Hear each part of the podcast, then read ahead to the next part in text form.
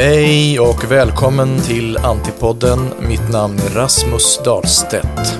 Idag pratar jag med skådespelerskan och influencern Bianca Kronlöf.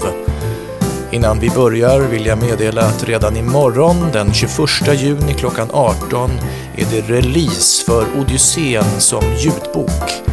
Jag har gjort inläsningen av Homeros klassiker. Detta firas med panelsamtal, vin och mingel på Alias-teatern på Hälsingegatan 3 i Stockholm. Välkommen dit! Shoppen som ligger på www.rasmusdahlstedt.se shop är du också välkommen till. Där hittar du mina böcker, t-shirts, muggar och tygväskor med Antipoddens läckra logga samt aforismer. Du kan också uttrycka ditt stöd genom att swisha till nummer 070-881 85 91 070 881 85 91. Tack på förhand. Nu till programmet.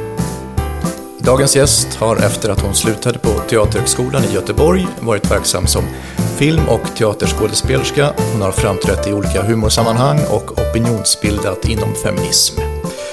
Nu är hon aktuell med boken Brev till mannen och tv-serien Ta det som en man. Välkommen till programmet Bianca Kronlöf. Tack så jättemycket! Jättekul att vara här. Det var länge sedan. Du, det var... Eh, ja, men jag tänkte på det. Det är typ tio år sedan. Ja. Ja, för då de som inte vet så är, vi gick alltså på Teaterhögskolan i Göteborg tillsammans. Jag gick ett år över dig.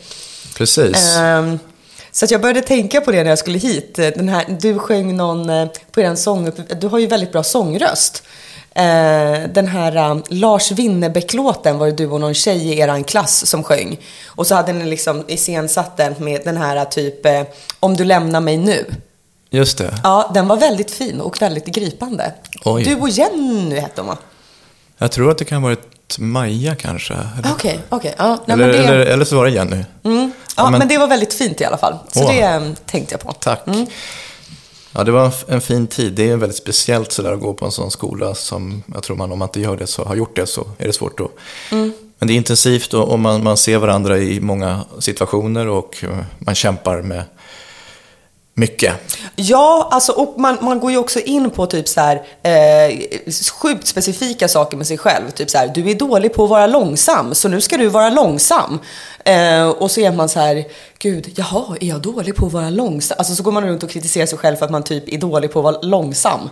Eh, ja, så man granskar saker som man liksom aldrig skulle eh, liksom komma åt i andra sammanhang eller utbildningar. Alltså som har ganska mycket med en själv att göra.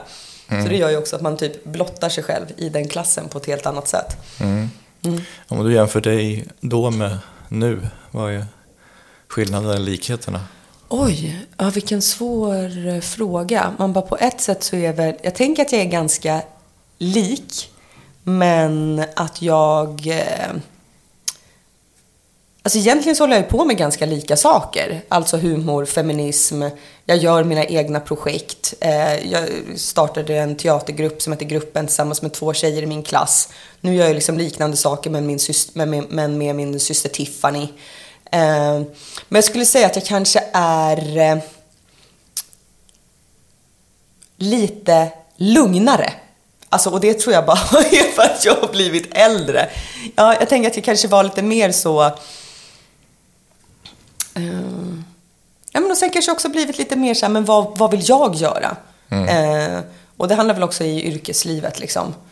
För att då, sen är det, alltså så här, det här är ju en bransch där så här, varje gång när någon hör av sig och är så här, ah, skulle du vilja provfilma för det här? Så blir man ju så himla, himla glad.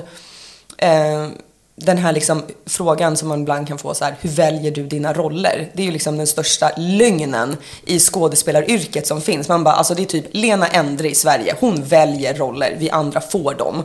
Eh, så jag skulle väl säga att den största skillnaden på mig nu och då är väl att jag kanske inte är lika rädd för skådespelarbranschen på grund av att jag har varit frilansare i tio år. Och när man gick på skolan, det var ju liksom ganska mycket skyddad verksamhet. Så det fanns ju en sån otrolig ångest över att gå ut.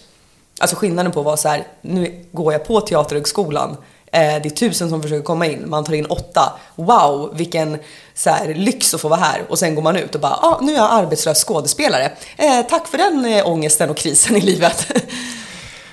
Du har ju blivit mamma också. Ja, det är ju en jättestor skillnad. Det är ju för, hon fyllde två för en vecka sedan. Mm. Om att, bli, att bli mamma, hur förändrar det en människa?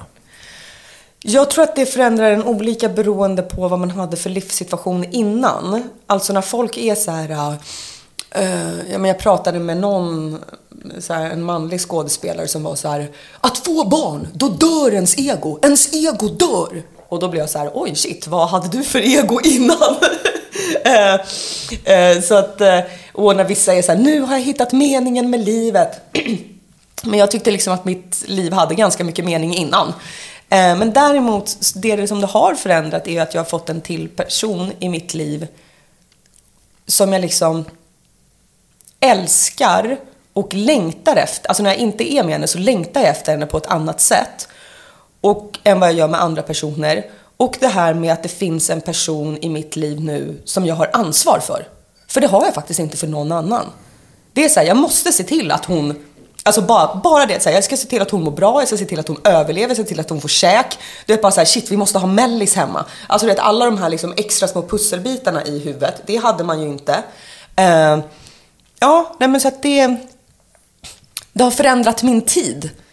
Mm. Alltså, så att jag måste vara mycket mer välplanerad och ordnad. Och jag är en ganska virrig människa. Så att det har väl, hon, hon har liksom förändrat det att jag så här, ja, men jag måste, om, om, om jag ska plugga repliker och har en halvtimme, då är det så här, ja men då, då måste jag få in det här i, den, i huvudet på den här halvtimmen. Jag kan inte sitta inne på Instagram, jag kan inte... Så att den här klyschan att man blir mer effektiv av att få barn, den tycker jag stämmer. Uh, och sen så har den ju förändrat mig på det sättet att jag så här, när jag gör val i livet så kan jag inte bara tänka på mig själv. Mm. Uh, utan på henne. Ja. Mm. Jag har saknat feministiska samtal med män, uttryckte mm. du i DN i juli 2021. Och ja.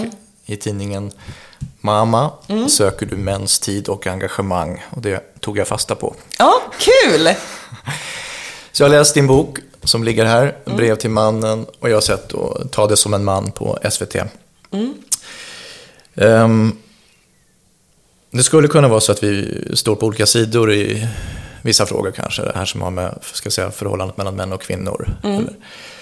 Um, vad tror du att vi skulle kunna enas om? Ja, alltså nu är det ju väldigt länge sedan vi sågs. Uh, så jag skulle säga att uh, vad vi kan enas kring. Alltså jag hoppas väl att vi kan enas om att män och kvinnor är lika mycket värda. Uh, sen tänker jag att vi är oense kring skillnaden på män och kvinnor och vad det beror på. Eh, sen så tänker jag att vi kanske också är oense kring eh, om man ska förändra det och på vilket sätt. Eh, men jag tänker, jag, jag, är liksom nyfiken på jag, jag, jag, tycker att det är svårt att säga innan vad jag tror att vi är ense och oense kring. För då känns det som att jag bara är fördomsfull mm. mot dig och också typ de diskussionerna vi hade på scenskolan för tio år sedan. Uh, och det känns som ett extremt orättvist sätt att träffas, träffa någon efter tio år. Uh, så att jag vill bara säga att jag är nog mer nyfiken på att ha det här samtalet med dig än att tänka på de... Eller jag är ju nyfiken på grund av de samtalen vi hade för tio år sedan. Uh, och jag tänker att det är därför jag också sitter här idag. Men så att jag, jag vet inte vad vi är oense och, o, ense och oense kring idag. Det är svårt. Vi har inte setts på så länge. Mm. Nej, men jag tänkte på det, när jag kom till Göteborg där så var det ungefär att jag tyckte man ska vara en, en schysst person. Mm. Att behandla andra som man själv vill bli behandlad. Mm. Inte skada någon annan, varken fysiskt eller psykiskt. Mm. Ingen ska diskrimineras på grund av kön. Mm. Eh, några sådana saker. Eh, Sen minns jag att vi fick läsa, jag vet inte om ni också fick göra den här boken, eh, Större än så här, tankar på en genusnyfiken gestaltning eller någonting. Ja, just det. Ja. ja. Det är Teater Lacrimosa som ja. hade gjort den boken. Mm. Och det var väl egentligen den enda litteraturen vi hade på skolan. det är också, det är också och, och väldigt sjukt. Ja, den får man nog säga att den var ju, det var en profeministisk, eller det var ju det perspektivet. Ja, ja, det är ju en uttalad feministisk teatergrupp som ville undersöka typ så här, eh, om en man och en kvinna läser samma text kommer den upplevas på olika sätt. Um, om eh, hur, och ville också så här, ja det var väl det som i mångt och mycket var liksom. Okej, men om vi provar att Romeo spelas av en tjej och Julia av en kille. Mm. Eh, hur uppfattas det då? Eller liksom. Um, Nej, men vi gick ju, vi hade ju ett projekt som hette Att gestalta kön, det kanske vi kan återkomma till, men det ser vi säkert också ganska olika på. Men, men det var ju det nådde som kulmen, det här intresset för genus mm. under den tiden när vi, när vi var i Göteborg. Ja, verkligen. På skolan. Ja, jag visste ju inte vad ordet genus, jag hade aldrig hört det innan jag kom in på Teaterhögskolan.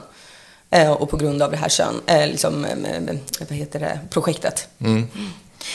Du nämner att du tidigt i livet kom att intressera dig för feminism. Eh, sen när har du eh, bedrivit en feministisk kamp?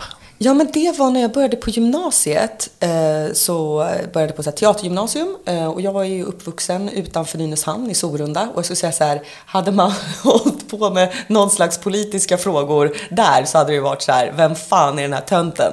Eh, det, alltså det var antingen så red man eller så höll man på med handboll. Ehm, så vill man hålla på med kultur överhuvudtaget så var det så här, alltså jag, jag var med i så här Svenska kyrkan och spelade så här julspel med pensionärer. Det var liksom platsen för någon slags så här kulturutövande. Ehm, vilket var fint, eh, men också eh, ja, visar väl på att valmöjligheterna var liksom inte så stora om man inte var intresserad av sport eller liksom djur typ. Ehm, så började jag på teatergymnasium och där, som vi ju alla vet, så här, estet på gymnasiet, då är det så här palestinasjalar och eh, liksom folk med grönfärgat hår. Och så är man själv så här, vad shit, vad fan är det här liksom? Um, och då var det en tjej i min klass som bara, jag ska starta en Amnesty-grupp. Uh, och jag bara, vad fan är Amnesty? Och då sa hon, hon bara, men det är ju det är för yttrandefrihet, mot dödsstraff och att man ska släppa politiska fångar. Uh, och då bara okej, okay, men det kan jag skriva under på. Eh, och då eh, så startade vi då en teater, eh, liksom en ämnesgrupp som gjorde så här teater på stan för att uppmärksamma frågor. Eh, som var ganska gränslöst och supernaivt men eh, också jättemycket hjärta och härligt som jag typ tänker att man bara kan ha när man är 16. Ehm, men då så valde vi bara de ämnena som liksom Amnesty, de har ju så här, skriv brev till den här fången eller så här. Och då var deras, först, deras årstema var eh, kvinnliga rättigheter är mänskliga rättigheter med fokus på Ryssland det året. Så att då var det som att vi bara läste alla de här broschyrerna och bara shit. Och det var väl första gången som jag fick så ord på orättvisor och så här, okej, okay, ordet feminist, vad betyder det? Eh, kvinnliga rättigheter, mänskliga rättigheter, varför är det eh, varför är den här ordleken att den känns som något som skulle vara konstigt? Eh, så då, jag skulle säga att det är liksom min mm. ingång. Så att därför, jag har ju aldrig varit, när folk säger att du är så politisk, men jag har ju aldrig, när man pratar om politik i Sverige så blir det som att man på en gång blandar ihop det med partipolitik. Men min ingång har egentligen alltid varit mänskliga rättigheter. Och mm. då, alltså jag tänker att det också är på grund av att jag är kvinna. Så har ju då också så här, men shit, den här känslan som jag har haft i min kropp, det här obehaget när någon tittar på en på ett visst sätt, eller den här känslan av att här, det finns saker som är orättvist. Eh, eller ja, så här, ja, man har haft kompisar som har blivit våldtagna, som har haft ätstörningar, som liksom att då om man bara tittar på liksom vad det betyder att vara ung tjej, då är det så här, ja men okej, det här handlar om en strukturell orättvisa. Det är inte en individ som får ätstörningar utan det är jättevanligt att tjejer får det. Varför är det så? Och då när man väl börjar öppna de luckorna så är det ju så här, bakom en lucka så finns det ju 17 nya liksom. Eh, så att jag skulle säga att det är där det liksom började, på mm. gymnasiet. Vad är det du kämpar för då? Om man, uh... mm, det, det, är liksom, det, det går ju i perioder. Alltså dels vad man orkar med. Eh, alltså bara rent privat. För att dels kan man ju bli ganska så här, politiskt deprimerad om man bara så här, okej okay, det är könsstympning, eh, tjejer som eh, gifts bort när de är små eller ja, ätstörningar eller löneglappen eller pensionsfråga. Alltså, så då till slut blir man så här, men vad fan det här är så mycket, jag, jag orkar inte. Och då kan det ju ibland bli så, jag tänker när, sam, när man började kämpa för samtyckeslagen i Sverige. Det startskottet för hela liksom, den fattarörelsen Eh, var ju den här våldtäkten som skedde i norra Sverige där det var då en vinflaska som någon hade kört upp eh, mellan benen på en ung tjej. Eh, och sen slutat när hon började blöda och då blev han friad för att man tyckte så här, men vadå, då slutade han ju. Eh, och då när det är så här, ett specifikt fall som gör att man bara blir så här, men det här är liksom helt upp mot väggarna. Eh, då kan man liksom kanalisera den ilskan och den liksom besvikelsen på samhället. Och ur det så trädde ju då till exempel samtyckes... Eh, eh, alltså kampen för en samtyckeslag in, som vi ju nu har haft sedan några år tillbaka. Så då kan jag säga, där, då var ju det ett sätt att liksom både skärma av, men också bli så specifik. Så okej, okay, men eh, samtycke, vad betyder det? Okej, okay, men det finns i USA, hur ser det ut där? Och då kan man också känna att det blir lite mer konkret. Eh, men om man skulle vara lite mer filosofisk, så här, okej, okay, men vad kämpar jag kring? Så då och då så är det specifika frågor. Ehm, som just nu skulle jag säga att jag kämpar för att typ eh, sänka ribban till samtalet. Eh, jag skulle säga att jag kämpar för att, jag tänker att många män håller med om den feministiska kampen, men är rädda för det feministiska samtalet. Så då att man är så här, okej, okay, men låt oss prata med varandra. Um, för att jag tänker att vi alla tjänar på det. Och om man ska bli riktigt filosofisk då, så är det väl så här, ja, typ, jag kämpar för att alla ska få vara sig själva och må bra. alltså om man skulle så här, eh, bli riktigt så, så här, mm. det är väl det som är någon slags utopi liksom. I den här då, talesmän man, så, så uppfattar jag ju någon, någon typ av, från dig, att du, du, du du sträcker ut en hand lite eller det finns något, något, något nytt intresse för att gå till mötes mm. på något sätt där. Ja, vad kul att du säger det. Um, men jag tänker om vi, om vi börjar med, med, med, brev till mannen då. Jag tänkte, jag citerade i boken här, du skriver så här. Många blir provocerade av termen mäns våld mot kvinnor och skriker inte alla män. Mm. Vi kvinnor har kämpat med vår skit i århundraden. Styr upp din egen grupp, din lata jävel. Ja, då vill jag ju också säga att boken består ju av olika brev som alla har olika ton. Så då har jag ju ett brev som är till exempel till min ofödda son. Eh, och då är ju det ett samtal med en ung person som så här, du har inte gjort någonting, du ska inte ha någon skuld. Och just den där, den där meningen är ju då från ett brev som är till, eh, eh jag har liksom, ja men framförallt en person som på sociala medier liksom hör av sig gång på gång på gång. Eh, och liksom tycker att jag ska fick, ja men typ så här, män dör i förtid. Eh, om, om jag säger så här, ja men okej, eh, eh, kvinnor har ätstörningar. Då hör den här personen av sig och säger, aha, fast män råkar ju, män eh, dör i förtid. Eller om jag är så här, ja, löneglappet. Då är de så här, ja fast män dör på arbetsplatsen.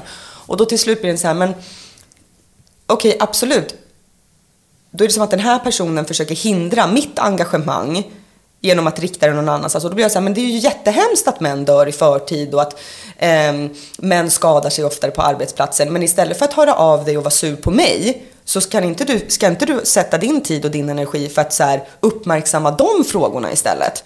Eh, så att jag vill bara säga så här, vilket sammanhang jag säger så här, eh, ta tag i din skit. För att det tycker jag också är att väldigt ofta när man säger typ så här, ja men jag kämpar för det här, så kan folk bli så irriterade på att man kämpar för något överhuvudtaget. Och bli så här, men varför kämpar, jaha men tänk på delfinerna då som dör, eller ja, eh, det, det är ju jättesvårt eh, för folk som sitter i rullstol i Almedalen för att det är så mycket kullersten. Mm. Och då är det så här, ja men det är jättedåligt men så här, jag kan ju inte göra allt. Nu har jag valt en fråga. Mm. Um, men jag tänker på det här, just det här, styr upp din egen grupp. Det tycker jag bara är intressant att, så att säga, vem, vem representerar du, tänker du? Alltså, jag representerar väl bara mig själv. Och jag tänker att det är det som jag egentligen, och jag vet inte om det är ett misstag eller en bra grej eller något som jag bara borde fortsätta med. Men att mitt fokus hittills har ju varit unga tjejer. Alltså gruppen som jag själv har tillhört. Alltså att prata om så här, hur det är att vara ung tjej och så hittar man liksom en eh, en, eh, ja, men så här, hotet om sexuellt våld till exempel. Ehm, eller att bli förlöjligad eller typ självhat mot den egna kroppen. Och så pratar man det om det och så får man en eh, gemensam känsla och så försöker man lyfta sig själv som grupp. Och det tänker jag att liksom feminismen och kvinnokampen har gjort i alla tider. Att man är så okej okay, men vi har inte rösträtt.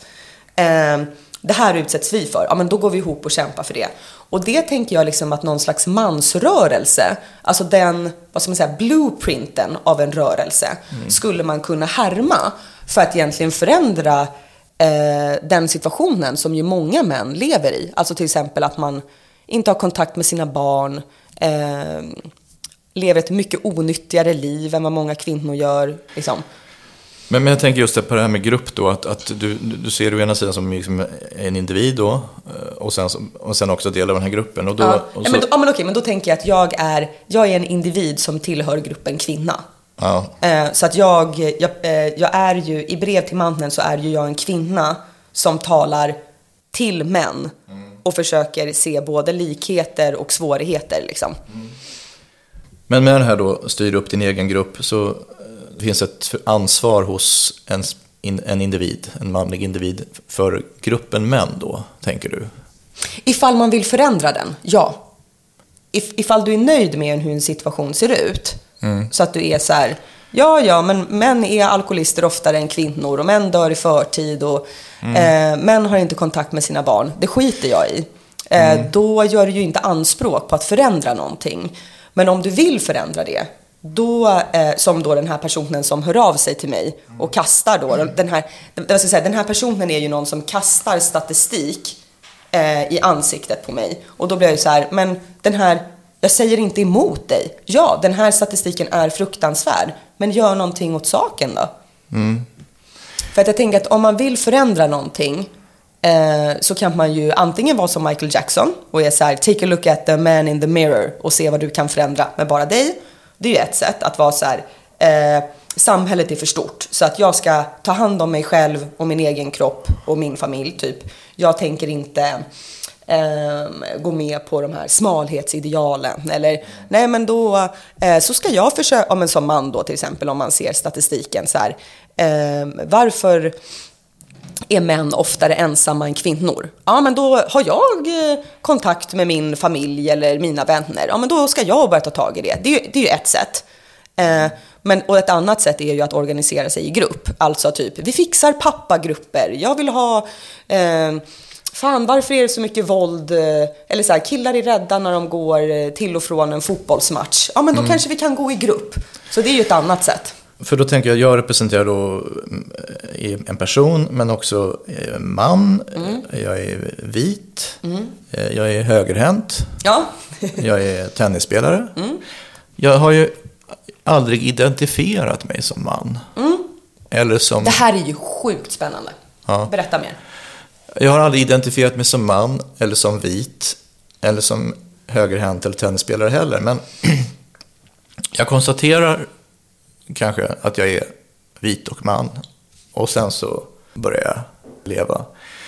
Men jag, men jag tror att det här, varför, varför, man blir, just det här sättet att se det som en, att man är en individ. Jag, jag tar ansvar för mig själv.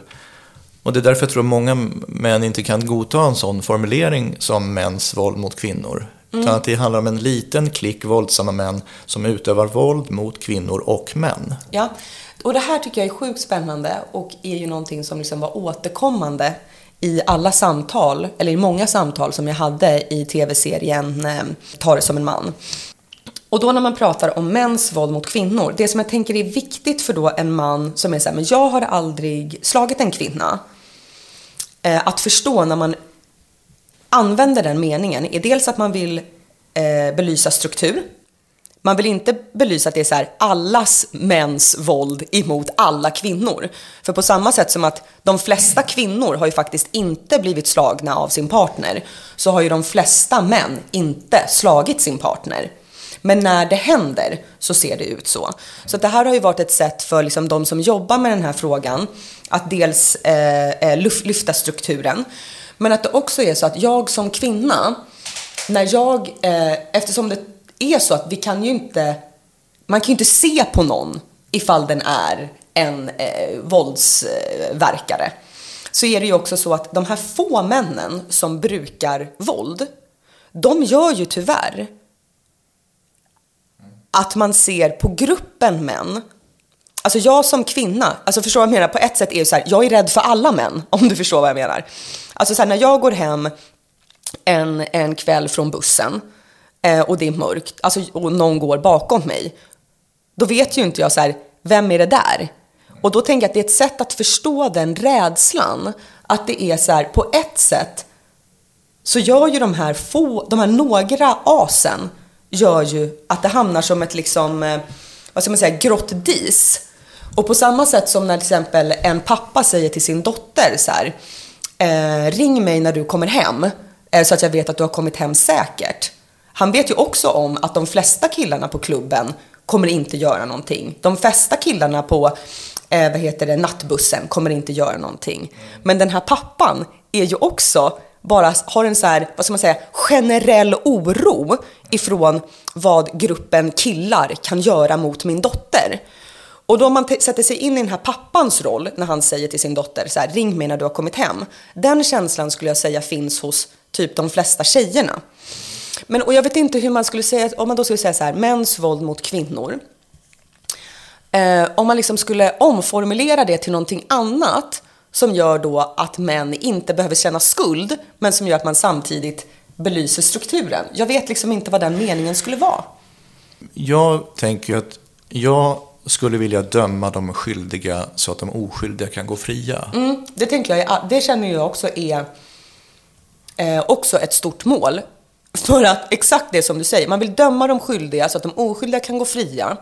För att just nu, när ingen döms, och det är så otroligt svårt, så vet vi ju alla om. Det ligger liksom som ett stort frågetecken. Alltså när någon blir friad, då vet vi ju alla om att det är ju för att det inte gick att bevisa. Ja, fast det där stämmer inte, för det finns ju de som döms också. Eh, sådär. Men låt, låt oss mm. återkomma till det. Eh, I brev till mannen, mm. på sid 110, mm. till patriarkatet. Ja. Jag ska krossa dig. Ja. Vad är patriarkatet? Nej, men patriarkatet är ett system, ett maktsystem på samma sätt som att man kan säga att vi har eh, ett kapitalistiskt system eller vi har ett eh, klassamhälle. Så ska jag säga att patriarkatet är eh, det är liksom inte en individ som behandlar en annan på ett annat sätt, utan det är eh, på samma sätt som att vi har olika regler och utgångspunkter ifall du är fattig eller rik och att vi behandlar fattiga och rika människor olika så är patriarkatet då också ett system, fast mellan könen. Och där män och kvinnor behandlas olika. Eh, och där kvinnor ibland kanske kan ha vissa eh, fördelar, till exempel om man är ung och vacker och lyckas spela sina kort rätt med en man, alltså det som vi kallar för kvinnlig list. Eh, men som ju alltså är beroende av att hon ska ha en man med makt som hon ska då vara listig mot och få. Så att det är fortfarande en person som är liksom över henne som hon ska liksom snärja på något vis. Ehm, och det som är viktigt när man pratar om patriarkatet skulle jag också säga är att det ser olika ut i olika länder. Det ser olika ut eh, lite grann kanske beroende på vilken klass man har. Eh, men jag skulle säga att det är en gemensam upplevelse av att vara både man och kvinna. Alltså även när jag pratar med eh, tjejer som är uppvuxna i innerstan, jag är uppvuxen på landet, så har vi ändå en så här, ja ah, men shit, jag vet. Till exempel så här, eh, eh, jag blev tafsad på när jag var tio. Alltså när jag var tio år så hade jag typ min första, vad ska man säga, en sexuell upplevelse innan jag ens hade en sexualitet. Det är en gemensam upplevelse som många tjejer har, men som kanske inte så många killar har. Men det kan du knyta till patriarkatet? Ja, och då skulle jag säga att det är att eh, det finns killar eh, som tänker att de har rätt till tjejers kroppar, eh, hur vi behandlar varandra och också hur man blir behandlad sen när man försöker ta upp frågan, alltså att man är den jobbiga. Eh, jag skulle säga att motståndet Ja men så här då. Det, det, är ett det här blir jättelångt men eh, patriarkatet är ett system, maktsystem mellan män och kvinnor. Eh, det har förändrats genom åren. Det är därför man ser att det är ett system, för att man kan typ lag... Eh, till exempel, det har varit värre förut än vad det är nu. Eh, så det är inte så här någonting som är skrivet i sten. Eh, och det som är motståndet mot liksom jämställdhetsrörelsen, det är patriarkatet. Okay. Och vilka styr patriarkatet? Eller kan man säga? Vi har, nej men det är på samma sätt som klassamhället, vi har ju alla en del i det. Alltså jag menar, det är inte som att du... Eh, bara för att du är kvinna till exempel, stöttar andra kvinnor. Det är ju inte sant. Alltså för att om du läser av ett system så vet du ju hur du, hur du ska bete dig för att bli belönad. Och då som kvinna till exempel. Alltså jag skulle säga att eh, jag väldigt många gånger också har gjort saker som kanske har varit så här, ja ah, men shit, nu sket jag systerskapet i ansiktet för att jag fick en liten liksom, väg upp. Um, och också att patriarkatet behandlar ju också män väldigt, väldigt illa. Jag skulle säga att det är, och det skulle jag väl säga är min, min största um, insikt nu efter att jag skrivit brev till mannen och när jag har haft samtal med olika män. Alltså hur otroligt tungt det är att vara man i vårt samhälle. Eh, alltså den boxen är ju liksom otroligt hård och väldigt ensam och så fort man tar typ ett ministeg utanför så blir man ju bestraffad. Eh, så att jag skulle säga att det här är ju någonting som inte bara straffar... Det är ett fåtal män som tjänar på det här, skulle jag säga. Så att eh, de flesta män och kvinnor är inte en del av patriarkatet? Utan... Jo, det, alltså det är ju det som är... Jag tror att det här är det som är, eh, det som är fel. Alltså på samma sätt som att alla människor är en del av klassamhället Alltså du, du, även om du är fattig, det är ju inte bara så här världens rikaste människa som är en del av klassamhället. Vi lever ju i det allihopa. Så är alla en del av patriarkatet. Det, det är män som slår sina påsar ihop, de, makt, de männen med makt som på något sätt eh, gillrar den här fällan, eller fällan som, som skapar den här, de här, den här strukturen där de är på, på något sätt eh, drar i trådarna så lite, eller? Nej, jag tänker att det där låter liksom nästan lite eh, Alltså som en så konspirationsteori. För att det är ju inte någon som är så här, nu vaknar jag på morgonen och nu ska jag gillra min patriarkala fälla. Utan att det kanske är någon som vaknar eh, och har väldigt många fördelar i vårt samhälle. Eh, och är så här, fan vad härligt, jag ser inte något problem. Eh, och är så här, nej men jag vill anställa någon som är som mig. Eh, som det ju många gånger är. Som har gått samma väg som jag har gått, ser ut som jag, beter sig som jag. Och sen så fort det kommer någonting annorlunda, då sitter på ganska många nycklar och kan stänga dörrar. Jag skulle säga att det oftast är så det ser ut. Eh, men, och, och varför jag tänker att det är viktigt att se det på ett system. Alltså häromveckan så fick vi ett nytt lagförslag. Eh, alltså att vi måste börja jobba mot hedersrelaterat våld eh, på ett visst sätt. Liksom att vi måste belysa de frågorna enskilt. Eh, för att belysa de strukturerna, eh, de, de liksom maktdynamikerna i de familjerna där det här händer och så här, hur ska lärare jobba i skolan och så vidare. Och där tänker jag att det är liksom ganska farligt om man liksom alltid ska se på allting som en individ. Och om man blir så här, då kanske man behöver vara så här, okej, okay, men hur ser det oftast ut? Och då behöver man ju kartlägga och vara så här, okej, okay, men den här gruppen, mm. ja men den här gruppen. Är Sverige ett patriarkat? Eh, ja, men inte lika mycket som på andra. Alltså vi har ju kommit mycket längre i vår jämställdhetssträvan än vad många andra länder har gjort. Så, så Saudiarabien är mer patriarkat än Sverige? Herregud, ja. Um, och om vi tar de här hedersrelaterade grejerna så eh, det, det är en kultur då från som är, kommer från ett annat håll. Då Kan du säga att den kulturen ändå är värre än den svenska kulturen? Då? Nej men herregud, alltså det är ju klart. Eh, jag tänker att man är... Det har funnits en rädsla i att ta i de här frågorna på ett sätt. Men eh, jag tänker så här, det här har ju med en konservativ rörelse att göra. Och det är klart att så här, hederskultur finns ju i svensk kontext också. Alltså om man tittar på Jehovas vittnen till exempel. Så är det så här, okej okay, du får inte vara gay, då blir du utkastad.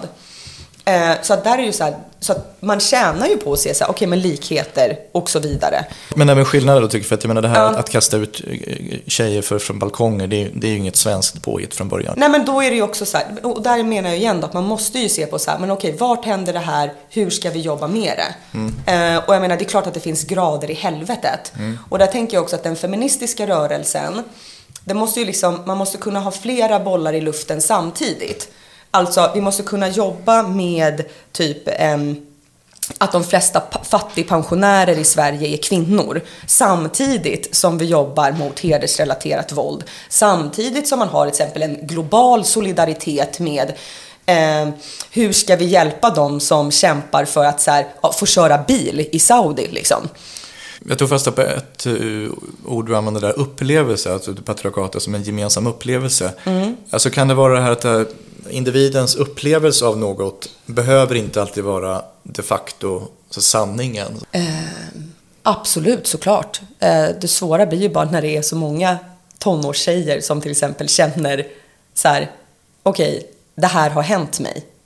Eh, och då när man går samman, då är det ju inte en upplevelse. Alltså då om man tittar på statistiken, då är det så här, den vanligaste åldern för kvinnor att råka ut för sexuella eh, övergrepp och trakasserier är mellan 16 och eh, 26.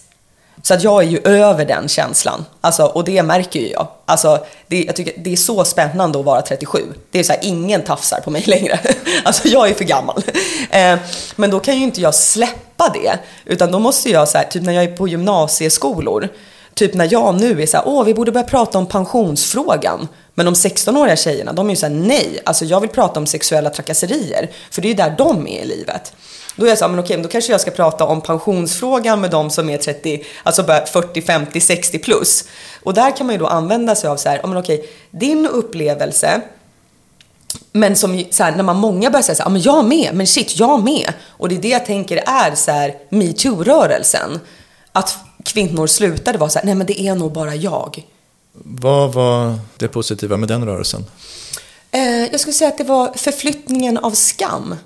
Eh, är det positiva med metoo-rörelsen. Alltså att man bröt tystnaden, det som kvinnor viskade till varandra innan. Alltså innan metoo-rörelsen så fanns det ju sådana, typ så om man jobbade på restaurang, så bara du alltså den där, han är lite jobbig. Och det fanns så här, typ eh, tjejer i krog Stockholm och bara okej okay, den där bartendern, bara ja men shit, han, så här, oh, undvik det där. Eller på teatrarna, var inte själv i eh, hissen med den där gubben. Mm. Eh, så att förflyttningen av skam, eh, gemensamheten i i då, ja men det som den hette, metoo, jag också. Shit, jag är inte ensam. Eh, som jag tänker också nu när jag pratat med många killar, eh, har den upplevelsen när det kommer till våld. Alltså de flesta som blir utsatta för våld eh, utomhus, det är ju killar. Um, och som också blir såhär, nej men alltså oh, det är bara för att när jag, jag är ju sån här, eller jag borde inte ha satt på mig mitt lags halsduk när jag närmar mig arenan. Eller, så att det är liksom som att den som mm. blir utsatt hela tiden ska förhålla sig till den som utsätter. Så att jag tror att eh, männen hade tjänat på också att börja prata om typ saker som de har, eller som ni har mm. upplevt eh, och blivit sårade av liksom. Mm. Nej men ja, absolut. Jag har blivit också slagen på skolgården mm. och daskad med blöt handduk i duschen ja. Av en kille då. Mm. Och eh, verbalt mobbad av en ja. tjej och så vidare. Ja. Eh, men jag tror återigen, jag återkommer till det här att jag med metoo, jag vill döma de skyldiga så att de oskyldiga kan gå fria. Ja, men om, vi, om, vi, om vi tar det igen då, så här, en, en släktmiddag och så här, ja, farbror eh, Bertil blir alltid för full. Eh, och då börjar alla liksom, han säger kommentarer som är taskiga, han hjälper inte till.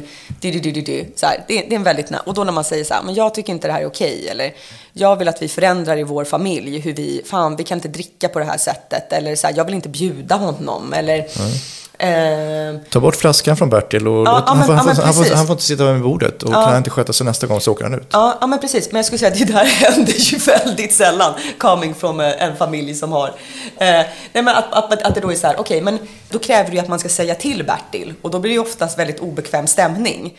Och då brukar det vara lättare att gå till den personen som bara, fan jag tycker inte att det här är okej. Okay. Och säga så här, men du, han är sån. Nej men för, för att då behöver vi inte ta i det här problemet. Mm. Och där blir det ju vart vi tycker, eller vart, eh, eftersom vi då pro hanterar problemet Bertil på olika sätt. Vissa genom att vi låter honom hållas. Eller nej men vi klipper med honom helt, han får inte komma. Mm. Eller jo men han kan få komma, men han kanske inte får dricka. Eller, eh, jo men, eh, Jo men vi, vi kör på och sen när han säger något, då säger vi till. Vi väntar på att det händer. Mm. Och det är ju där det då, då blir, eh, så här, vad, vad, är det schyssta att göra? Och det är ju där... Eh, eh, Och att många gånger kanske också folk inte ens ser problem. Ja, men jag, vadå, Bert, vadå, jag har inte hört vad Bertil har sagt. Nej, men jag tycker till och med att Bertil är lite rolig. Nej, men kan vi inte bara, alltså, det är väl, alla är olika. Så att det är ju det som är det svåra då. Eh, och så har man en person som lider jättemycket av vad Bertil gör. För genom att eh, utdöma straffet och hantera personen så behöver vi inte hålla en stor grupp som gisslan. Men, men eh, Känner du dig gisslantagen? vilka har jag ansvar för? Men jag tycker det är tennisspelarna, ornitologerna, vilka färger? De vita, de vita och de gula. De vita, de gula och de orangea. Alltså det, det blir en, ett, ett sluttande plan. Men då om man tittar på tennisspelarna, eh, då, eh, om man tänker så här, ja men okej, tennis. Då har man ju ganska tydliga regler. Och på träningsbanan har man också ganska uttalade regler hur man ska lämna banan och komma till banan och hur länge man får vara på banan och eh, hur många man får spela med varandra. Så att eh, vi har ju ganska tydliga regler på ganska många platser där vi befinner oss. Liksom. Eller hur? Det de, Eh. finns de som börjar slänga racketar och sådär. Ja, ja, men, ja precis. Och då, ja, men då är det igen där då. Okej, hur ska vi hantera, hur ska vi hantera racketkastaren? Då, då är det väl om man liksom ska spegla metaforerna liksom. En del ska ha så här färgglada pannband också. Ja, jättekonstigt. Ehm, Ja, det är märkligt. vad, har, vad har du när du spelar tennis? Ja, men nu när jag har fått, så långt hår, då, då måste jag ha någon sorts så här, ja, pannband som sitter gärna lite hårt och så att det håller fast Ja, men håret. så då har du lite sån 70-talsstil. Nej, men du har ju väldigt, alltså, jag måste säga, du har ju väldigt härligt tennishår. Ja, tack. Eller? Men känner du inte själv att det är lite sån, eh, eh, liksom, du skulle ju kunna rocka Björn Borg-outfiten jävligt bra. Ja. Varför fick inte jag göra rollen som Björn Borg? Ja, men eh, eller hur? Det var ju han, Sverrir Ja, Gudnason. men det är ju för att Sverige får göra alla roller i Sverige. Varför får han göra alla roller? Men är det inte så att man väljer en... Jag tänker vi har ett så litet land, så ett tag var det bara Jonas Karlsson som fick göra alla roller och nu är Sverige den unga Jonas Karlsson. Är det inte så? Han kanske Han är ju väldigt bra också, det måste man ju ändå ge han. Men Och han- är ganska lik Björn Borg. men han kanske har bra värdegrund också. Eh, Jag, jag tror inte han har uttalat sig i en enda fråga. Men, men, men det här tycker jag liksom för oss in på det här med att det kan finnas liksom, ska säga, patriarkat, men kanske också matriarkat på vissa områden. Men om vi tar teatervärlden till exempel, där du och jag befinner oss. Kan man säga så här ändå att om vi tänker att du står för feminism, kanske vä- vänster också, feminism, eller ska vi säga så? Eller? Alltså nej, jag är faktiskt inte... Alltså jag har, inte... Jag, jag har faktiskt eh, röstat väldigt olika, skulle Okej. jag säga. Men eh, Men låt oss bara ta den, den variabeln då, eh, Mm. feminism, och så säger vi att jag då är, inte är feminist. Mm-hmm. Så att, vem, vem skulle du säga är normen av oss två där då, i teatercommunityn? Jag skulle säga att just nu bland den eh, yngre generationen så är det jag. Eh, sen skulle jag säga att det Eh, just nu, det, har liksom, det går ju fram och tillbaka med det där hela tiden. Eh, jag skulle säga att när vi började, då hade jag liksom som vissa tjejer, man sågs i korridorerna och så var det som att man bara tittade på varandra och bara Jag vet att hon kommer stötta mig om någonting händer. Ehm, och eh, alltså, det fanns ju när vi gick ut till exempel en, alltså det är ju en regissör på, på en av våra största scener som har så här, alltså sagt jävligt grova saker om både kvinnor och eh, typ folk med svart hår som fortfarande gör de största pjäserna. Så att jag skulle säga att i, i kulturvärlden i mångt och mycket så går det väl lite som, eh, det kallas väl för rabbit holes liksom. Um, alltså att du har din egen pipeline där du bollar dina idéer i liksom. Um, som jag skulle säga så här, det är ju klart att jag har fått jobba med eh, Farna Sarbabi. För när hon har, att, att det är så här, men vi kämpar för samma saker. Men sen skulle jag ju säga att det finns ju ganska många regissörer och producenter som jag också vet om. Eh, där jag har gjort provfilmningar och där jag sen har hört att det är på grund att jag inte har fått rollerna på grund av vad jag tycker och vad jag kämpar för. Och då skulle jag ju säga, då är ju de kanske lite mer på din tennisplanhalva då. Intressant. Mm. Nej, För, jag, för jag har ju också försökt bedriva, eh, mest som en motkraft det här då, som Mm. jag tänker som du och en del andra står för. Jag, jag, vet inte, jag skrev en, en text i Svenska Dagbladet 2017 efter att ha varit på en biennal där. Mm. Jag vet inte om du läste den? Eller? 2017, nej det är också så länge sedan Ja. så att jag, du får eh, Nej, men det, var gärna- en, nej, men det var väl en, kan man säga, en kritik av det som jag tyckte var problemet med, med, den, med den biennalen som var en väldigt höggradig politisering. Eh, och eh, då kände jag väl att eh, om, man, om, om branschen hade varit så tolerant eller efterfrågat så mycket Ja. mångfald så hade de väl omhuldat det och omfamnat mig. Och så hade de liksom... Och jag känner väl inte riktigt att det är så, utan det är snarare att det... Men dig som individ då? Ja, alltså som står för ett annat perspektiv. Mm. Eh, nej, men så, om vi bara tar den så att säga feminism eller icke-feminism, om, vi, Mm. om vi har de två polerna. Så skulle jag säga i offentligheten så skulle ju alla ställa sig bakom dig, alltså så att säga synligt. Ja, Ingen, sk- skulle någon, vem skulle våga så här, fan jag, jag, jag supportar Alltså, jag tänker att- Rasmus här. Ja, men jag tänker att det är, alltså dels om det är så här, jag tänker att om du då som individ känner dig ganska ensam i teatervärlden, så skulle jag säga nog att det är nog en gemensam upplevelse. För att det här som vi pratade om innan, det är ju en extremt hård bransch. All, alltså så här, att få blomma i den här branschen och få synas är ju liksom extremt svårt. Eh, så att, eh, på, och där kan man ju hitta på olika anledningar varför man inte får jobb. Eh, alltså till exempel antingen, ja det är för att jag inte är tillräckligt bra på att sjunga. Eh, eller jag känner inte rätt personer. Eller så här, okej, alla som heter Skarsgård i efternamn har plötsligt värsta eh, karriären. Vad beror det på? Ehm, och sen så, liksom sådär. Um, och sen när man tittar på hur folk eh, Jag skulle säga så här, när man pratar med alla så skulle jag säga att känslan är jag är angripen, det är orättvist att just jag inte fick spela Hamlet. Alltså, och så har alla olika teorier för varför det går eftersom det är ju faktiskt bara en som får spela Hamlet. Och det är Adam Lundgren. Ja, Adam... har ju faktiskt spelat Ham- Hamlet. Nej? Ja. Eller var det Ja. Adam Pålsson? Nej, men det gjorde ju Adam. Mm.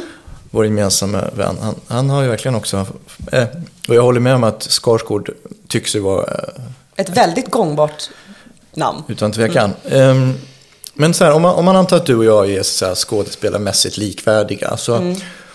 Sen scenskolan så skulle jag ändå säga att du har ju nog jobbat mer än vad jag har gjort. Så jag tänker att det också... Det har inte bara varit en nackdel att ha den positionen som du har haft.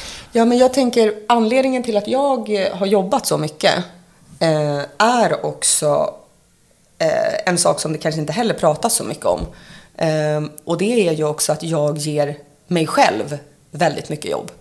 Alltså, redan ett år efter att jag gick ut så började jag göra saker på YouTube.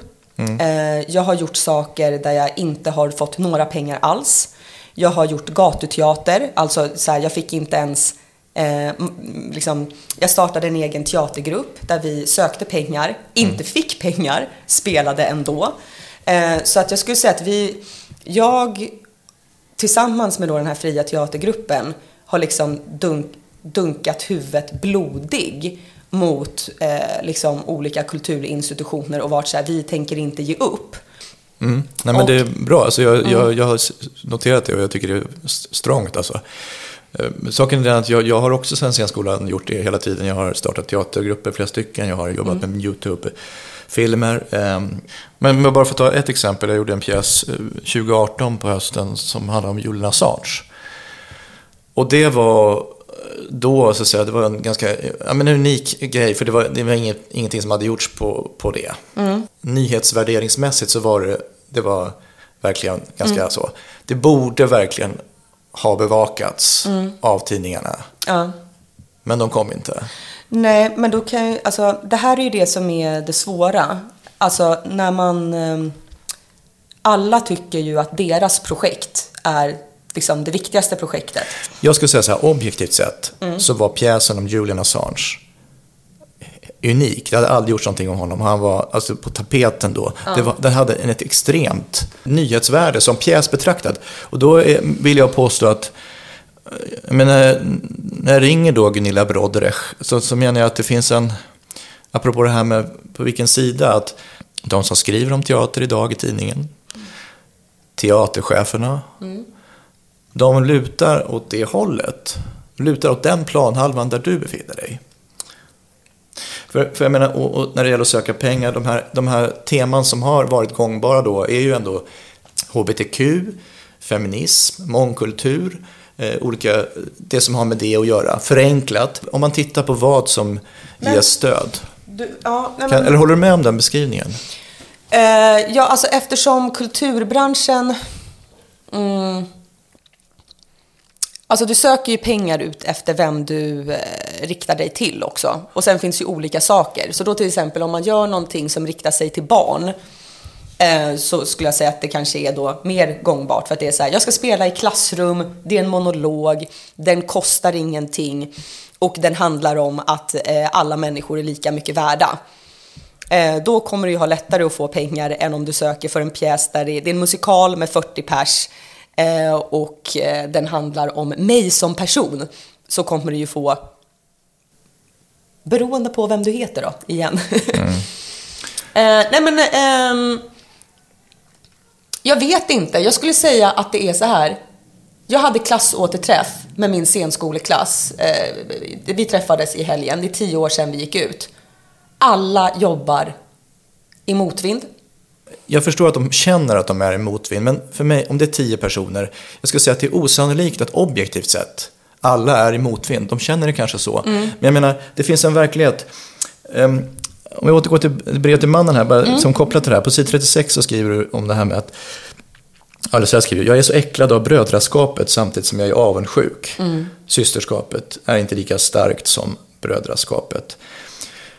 Och återigen, jag, jag, jag förstår din, din upplevelse, men, men eh, om vi tar branschen och så här, jag, jag tänker på Simon Norton som, som faktiskt har uttalat sig som så att han säger det är för vitt till exempel.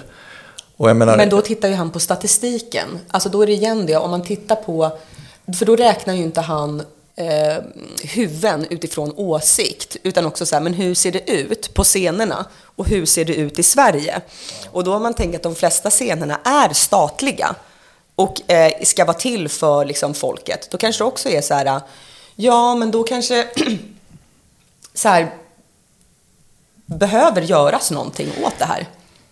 Jag menar bara att alltså, när, du, när du gör din, ditt Instagram-inlägg där som får 2,5 miljoner visningar. Alltså av våra gemensamma vänner och jag ser på Facebook att jag menar, det är ju ganska många ja, personer, både män och kvinnor, som sluter upp till stöd för dig. Ja. Och jag menar bara om... Men tänker du att de fejkar det stödet? Eller, eh, eller att de tycker så?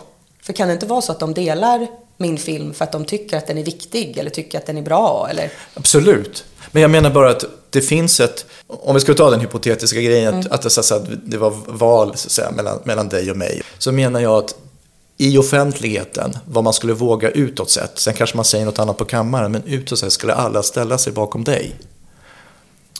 Eh, Så jag, jag känner inget brödraskap överhuvudtaget, jag, jag, jag, upplever inte det. Nej, okej. Ehm, det är ganska många killar som har sagt det till mig.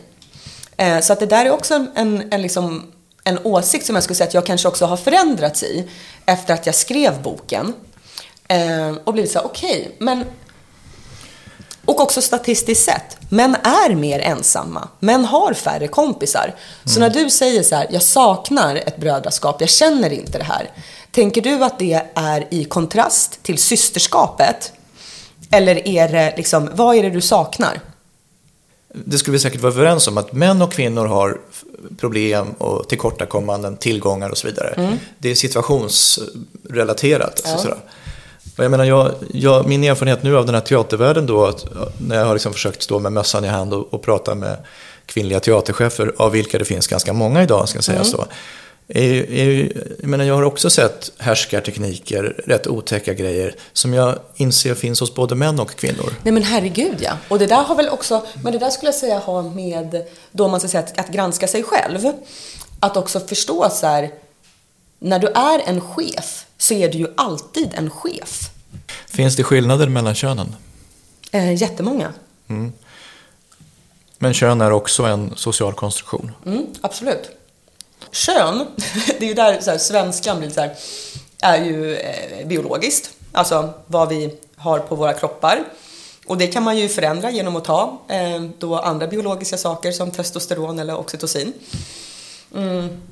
Sen har vi det sociala könet, genus. Som vi ju märker är flytande eftersom män och kvinnor har betett sig olika eh, bara genom, eh, alltså genom tiderna. Mm. Om man skulle säga så här, en färg som rosa, den har varit manlig och nu är det en kvinnlig färg.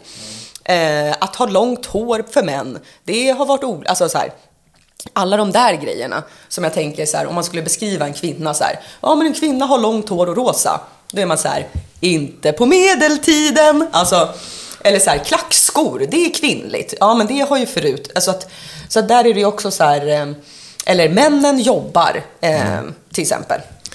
Men om vi tar ett, ett begrepp som rättvisa då. Mm. Ehm, då finns ju de här två positionerna, alltså lika möjligheter eller lika utfall. Mm, vad, vad tänker, just det. Var ställer du dig där då? Jag tänker att det är spännande att eh, vad heter det, titta på båda, alltså i ett system. Alltså som om man tänker i eh, USA, där universiteten kostar.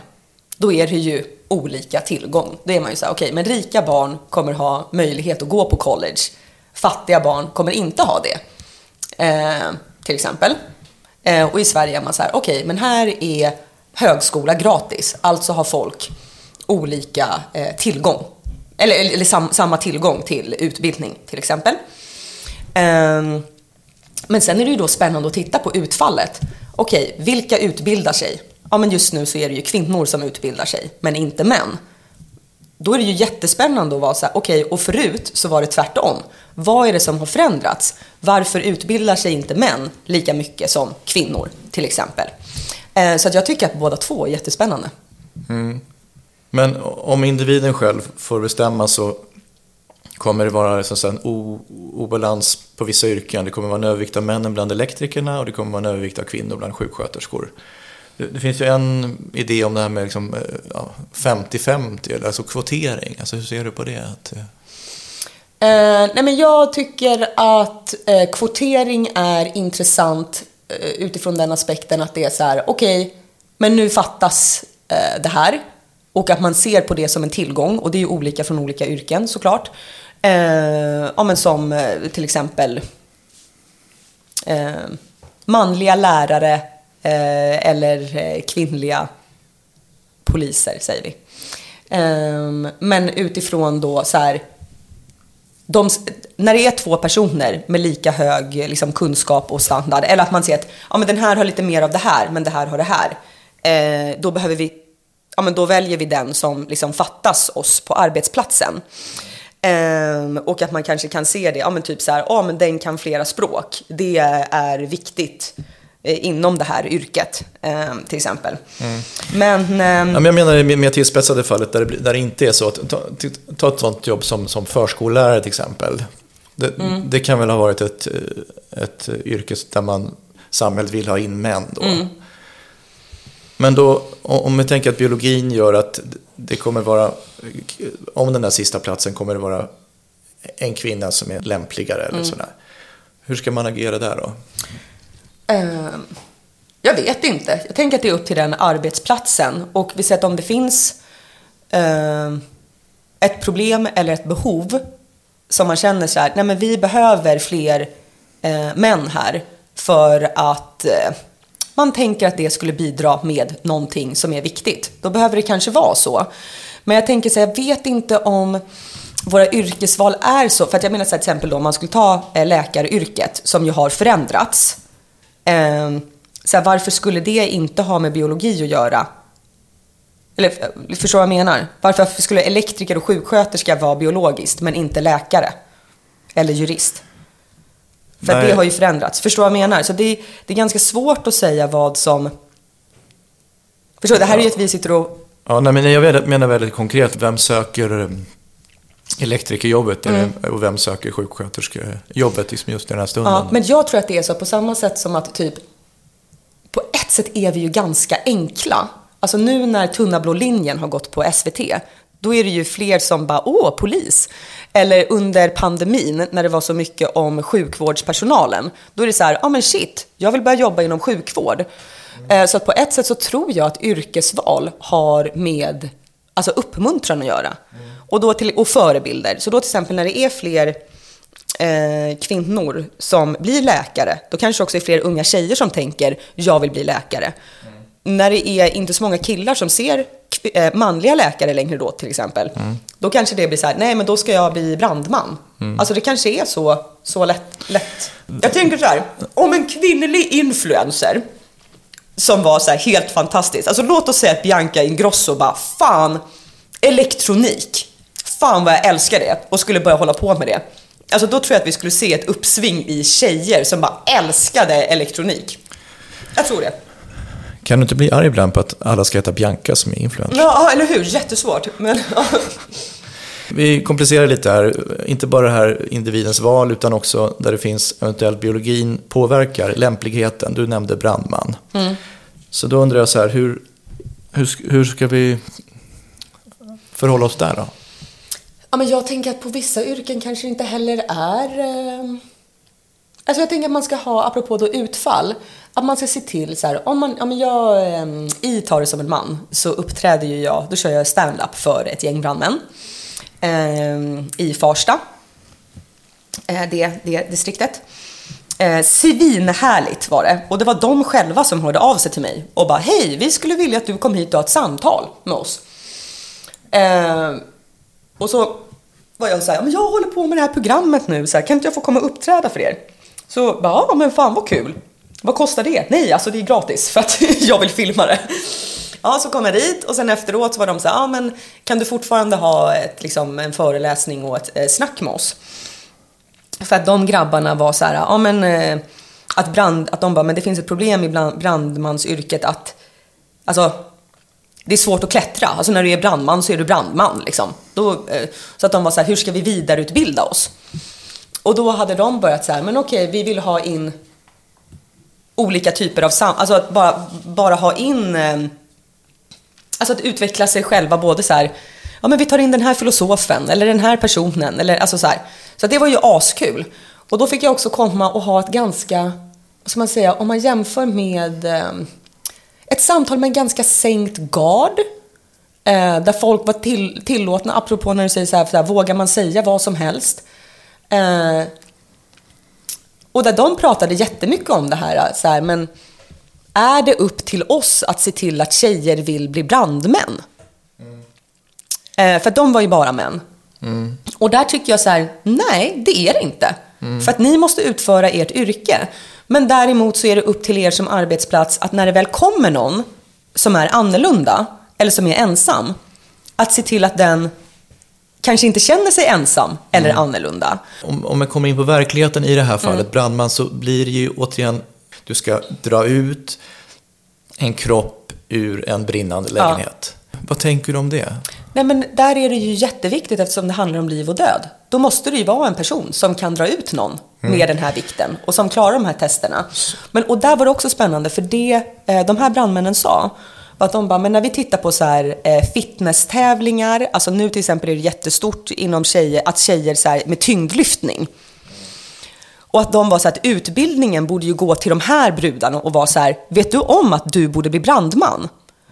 Eh, så då är det ju så här att, att om man är intresserad av, då kan man ju inte säga så här, hej tjejer, sök. För att då finns det ju också ett missförstånd att man typ så här skulle ta in en tjej som ser ut som jag, som är så här en fucking sticka. Men att då måste man ju vara så här, att man, eh, apropå att titta på, eh, så här, vem som helst kan söka. Och de sa sen, eh, att en av de här brandmännen då, att han var så här, jag har pratat med de här tjejerna eh, och bara, men vet du om så här, dina skills som du har, förutom att vara med i den här tävlingen som inte ger dig några pengar utan bara liksom är en hobby, är faktiskt någonting som du skulle kunna ha i ditt yrkesliv. Och han bara, och ingen av de här tjejerna har tänkt på att brandman skulle kunna vara någonting. För att det liksom finns inte i deras sinnebild. Eh, och det är ju jättesynd. Mm. Men precis, men det är ju den delen som har med uppmuntran och så att säga. Men låt säga då att, för att göra det väldigt konkret igen, om det är 3% av kvinnorna, eller 12% eller vad det kan vara, som uppfyller kraven som vi ställer på en brandman, så bör 3% eller 12% vara brandmän bland kvinnorna, kan man säga. Är du överens om det? Ja, men det hade väl varit fint. Alltså kan du hålla med om det här att om man tittar på, på alla områden, alla aspekter av att vara man respektive kvinna och sen så kan man ju sätta värden på positiva och negativa saker. Det- Till exempel du tar upp det här med att män lever kortare. det får man sätta en, en siffra på till slut, om, Ja. man ska göra så här. Och så finns det olika... När man gör den där listan och lägger ihop Mm. plus och minus, vad, vad, vad landar man på då? Nej, men jag skulle säga alltså, eh, att det är olik... Det här det är osexigt svar nu då, Rasmus. Eh, men i mitt arbete med brev till mannen eh, och sen vidare till eh, Ta det som en man så har jag liksom fått en otroligt stark sorgkänsla kring gruppen män. Eh, och då som grupp, inte som individer. Eh, eftersom det som är så spännande med gruppen män är ju att både de som är på toppen av samhället, eh, om man tittar så här, ekonomiskt och sådär, är män. Men också de som är på botten, så att det är ett väldigt brett spektrum. Eh, och också som du säger, så här, men jag har aldrig identifierat mig som man. Och det tror jag egentligen är kärnan till varför det är så svårt att prata om de här frågorna. För att det är ganska få män som identifierar sig som män när det inte kommer till typ så här, nu känner jag mig anklagad som man. Medan som jag som kvinna faktiskt identifierar mig som kvinna. Just det här, egentligen där intervjun började, där du sa så här, men jag identifierar mig inte som man. Eh, att jag tänker att det är det som är det svåra med kanske ha det här samtalet. Ehm, alltså, förstår du? Relationen till sin egen grupp. Har jag dig rätt? Att du är så här, men det här är inte min grupp. Är det så att du tänker så här, ja men den där gruppen du snackar om, jag är inte en del av den, jag känner inget brödraskap.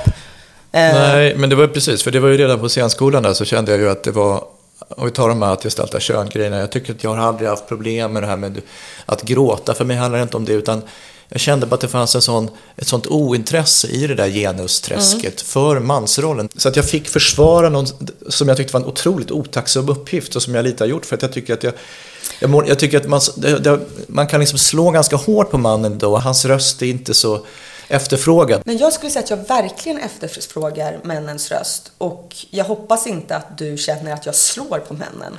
Nej, men- Utan jag skulle känna att jag verkligen vill, alltså jag är nyfiken. Mm. Jag, tycker att det är, alltså jag tycker att det är genuint intressant och viktigt och spännande när du säger så här, men jag identifierar mig inte som man. Nej, men alltså jag konstaterar att jag är man, Mm. essentiellt. Och sen så jag, har jag gjort det, och även vit. Alltså vit Mm. har jag ännu mindre tänkt, äh. tänkt över.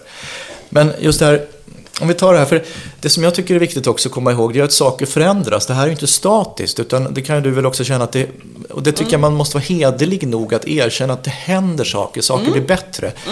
Det är, och det skulle jag säga att det är alla feminister, eller de flesta, alla som jag känner, ehm, är ju extremt historiskt medvetna och tacksamma. Men också med så här, då, men då om jag har fått rösträtt, om jag har fått aborträtt, hur ska jag använda mig av den här rösträtten? Och då när jag känner orättvisor, då kan jag inte vara så här, ja, ja, men jag har i alla fall rösträtt, utan då gäller det att fortsätta kämpa. Och jag skulle säga att det är någon sorg som jag känner över att det är så här, eh, Tycker du att jag känns som en manshatare? Eh, nej, absolut inte. I synnerhet inte idag. Nej. Så, inte hittills. eh, Men tycker du då, för, för då vill jag fråga dig, eh, så här, okej men du tycker inte att jag känns som en manshatare.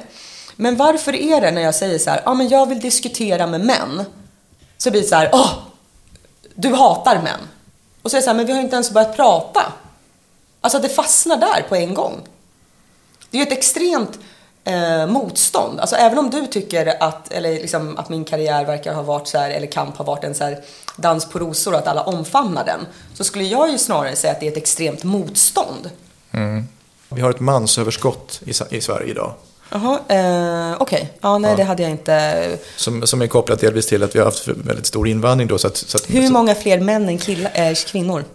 Ehm, ja, men på, I vissa åldersgrupper är det på ett sätt som är ja, extremt. Ja, men tur då att vi ligger lite över åldrarna ändå. Eh, och att vi får skilja oss. Så då, kan ju, så då, då får vi helt enkelt skaffa riktigt slampiga tjejer som får ligga med många killar då. Ja, nej, Det här de- var ett skämt. Ja, ja jag, jag, jag tycker att frågan är så pass allvarlig. För att Mm. menar, det, det, forskningen visar att samhällen eller, där, det, där det råder det här mansöverskottet nu som vi har skapat. Mm.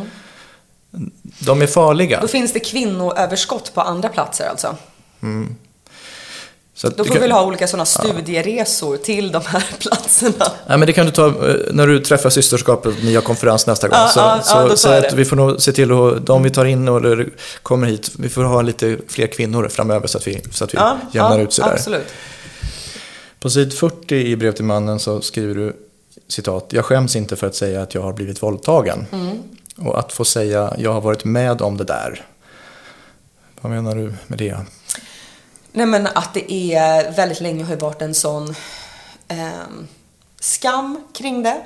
Eh, men också kanske inte skam men också en rädsla av hur man ska tas emot. Och då om man ska säga om fram, feministiska framgångar så skulle jag säga att en av framgångarna och vinsterna kring metoo och så här, synen på hur vanligt sexuellt våld är eh, och att det vanliga är att det är i relationer, alltså att det är någon som tycker om en som gör det där mot en är att så här, nu när folk sitter här och lyssnar på den här podden så är det inte som att jag har en sån offerstämpel i pannan. Utan jag är andra saker först. Apropå att jag är man, tennisspelare. Att det kanske väldigt länge har varit så att så här, ah, men där är hon som är våldtagen, gud stackars henne. Eh, Medan nu förstår jag att så här, folk kan se en tv-serie med mig och tänka, åh, där är den där rollen. Och inte, där är, och stackars henne. Men där kommer vi in på det här med upplevelse och för att det är ju så att i lagens mening så har det inte begåtts en våldtäkt. Utan, men, du, Mm. Mm. du upp, men du uppfattar det som en våldtäkt. Där är, det finns en skillnad där. Ja, just det. Idag är det ju då eh, ja, män som döms egentligen mer eller mindre på en kvinnas berättelse. Hur, vad, Eh. vad, hur, tänker du, ska vi hur definierar vi en våldtäkt? Alltså jag skulle säga att vi har ganska lagliga, eh, eller liksom det är ju ganska välformulerat. Men att det är ju också svårt eftersom det händer i liksom, oftast i hemmet. Så att jag skulle säga mitt tips till alla som lyssnar, om du har varit med om någonting oavsett man eller kvinna, så finns det ju, alltså den rättsliga rättvisan är ju extremt svår att få. Det är ju bara 5% Alltså även om eh, antalet har höjts så har ju också antalet som anmäler höjts. Så att det beror på liksom vilken siffra och på vilket sätt du vill liksom mäta den. Eh, Men så ska jag säga att det finns fördelen med att polisanmäla eh, är att då när du har det pappret, oavsett om det leder till en rättegång eller inte, så har du till exempel eh, rätt till att få gå i terapi och prata om det du har varit med om. Så jag skulle säga att man kan få liksom rättvisa för sig själv och börja må bättre och vi har ett system som kan hjälpa dig på andra sätt än det rättsliga. Och det visste inte jag innan jag polisanmälde. Så att jag vill ändå så här, jag skulle säga att även om det inte liksom gick hela vägen för mig så finns det massa eh, sätt att ändå så här ta sig an den här och gå vidare som offer. Och också säga att eh, de poliserna jag träffade behandlade mig med otrolig respekt, vilket också var ganska läkande. Eh, även om polisen inte har någonting med rättsväsendet att att göra. Att polisen som liksom, eh, ja, men plats i samhället också har liksom delvis förändrats. Och det var väldigt fint att märka. Alltså det här att, att, att hålla ett, en, någon typ av offerskap som en amulett runt halsen som, som man alltid kan hålla fram. Jag säger inte det i ditt fall nu, men generellt.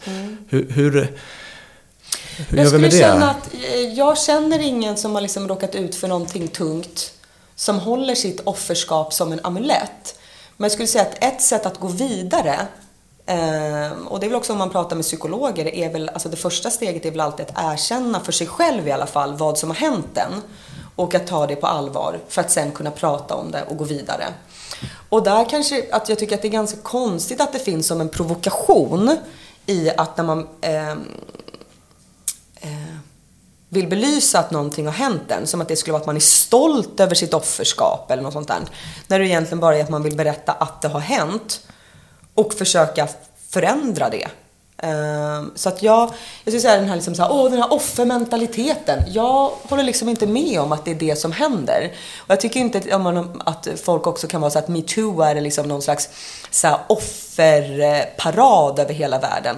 Utan jag tycker att det är ett erkännande av så här, ja men visst jag, Eh, jag var ett offer eller jag var med om någonting eh, som var väldigt obehagligt för mig och som ju satte spår i hur jag eh, behandlade mig själv och hur jag behandlade liksom var rädd att det skulle sätta spår i hur, det, hur jag skulle behandla mina framtida relationer.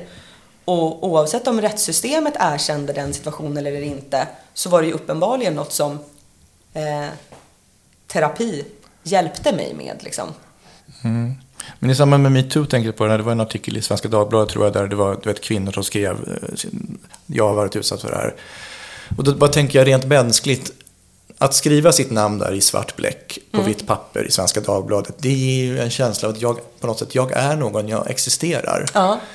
Och det var ju ett antal namn, jag vet inte om det var 300 eller hur många det mm. var där. Alltså, hur, hur många, apropå den här skalan från upplevelse till det har hänt, så att säga, det som i lagens mening är våldtäkt eller är ofredande. Hur, vad tänker, hur, hur många av dem, var befinner sig de personerna på den skalan? Eh, jag tolkar din fråga som då ifall det är 300 personer som säger så här, ja men jag har blivit våldtagen. Mm. Eh, och så går det att bevisa 5% av dem ljuger då 95%. Är det det som... Ja, men... Då, ja, nej, men då är det ju så här, alltså vårt rättssystem, det handlar ju inte om vad som är sant, utan det handlar ju om vad som går att bevisa. Och det är ju viktigt att det är så. Eh, men där är det ju också då viktigt att när man pratar om till exempel, eh, ja men vad det nu än kan vara, pedofili till exempel, eh, då är det ju många som liksom, man blir utsatt för något när man är liten, det går liksom tills att du är 25. Du, har mm. hittat, du hittar olika sätt att hantera det här. Du är kvar i din familj eller du försöker flytta hemifrån så tidigt som möjligt. Eh, eh, du klipper banden till din pappa eller alltså du vet vad det nu kan vara. Och sen så är du typ 30 och bara fuck it, jag vill ehm, ehm, och, alltså så här, jag anmäler honom för det här. Och då eh, är ju det jättesvårt att bevisa, för det är något som har hänt för länge sedan. Um, och det är otroligt få som fälls. Men då är det ju fortfarande en hel livstid som har gått åt till den här eh, liksom, människan som nu är vuxen. Och där menar jag då att det är så här, ja, då även om den inte blir fälld så har vi fortfarande en människa här som man kanske märker så här, har självskadebeteende, inte kan ha relationer, eh, har ätit antidepressiva sedan den var tio. Eh, så att man märker att så här, det finns ju något, något här. Alltså då är det fortfarande viktigt att den personen får hjälp. Även om rättssystemet inte var där. Eh, och apropå då att rättssystemet inte är så den objektiva sanningen. För att jag menar när det var rättsligt rätt att ha slavar, då, tyck, då var ju det moral, det moraliskt riktiga. Men du, samtyckeslagstiftningen, mm. vad, bety vad, vad, betyder den idag? Alltså vad för, vilken förändring gjordes? Um, det som eh, de fram, uh, alltså det, det, har ju använts i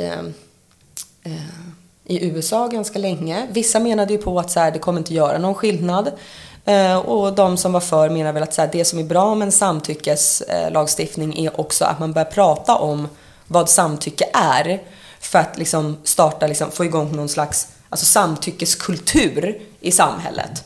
Eh, som också liksom, ja men min eh, syrra är gift med en amerikan. Som var så här, ja men vadå i deras sexualkunskap så hade de så här ja men så här, hur full kan någon vara när du ligger med den? Alltså, att börja prata om den typen av saker. Och så jag skulle säga att det, det varför jag var en del av liksom samtyckesrörelsen var egentligen att jag tycker att det intressanta är samtalen runt omkring. Alltså, eh, hur, ja, men hur full kan någon vara när jag ligger med den? Eh, vad har jag för ansvar att kommunicera? Och liksom mm. de samtalen runt omkring. Men för att det ska vara helt, helt säkert där, så bara för att förstå situationen då i sänghalmen där, mm. så är det som att det, det, det, det, ska egentligen till ett litet kontrakt där på nattduksbordet. Nej, nej, det ska det absolut inte. Godtar fröken att penis eh, går in i vaginan? Det kanske inte är det sexiga, men att vara typ så här Åh, nu skulle jag vilja göra det här med dig, vill du också det? Va, eller också ställa den här frågan, vad vill du att jag gör?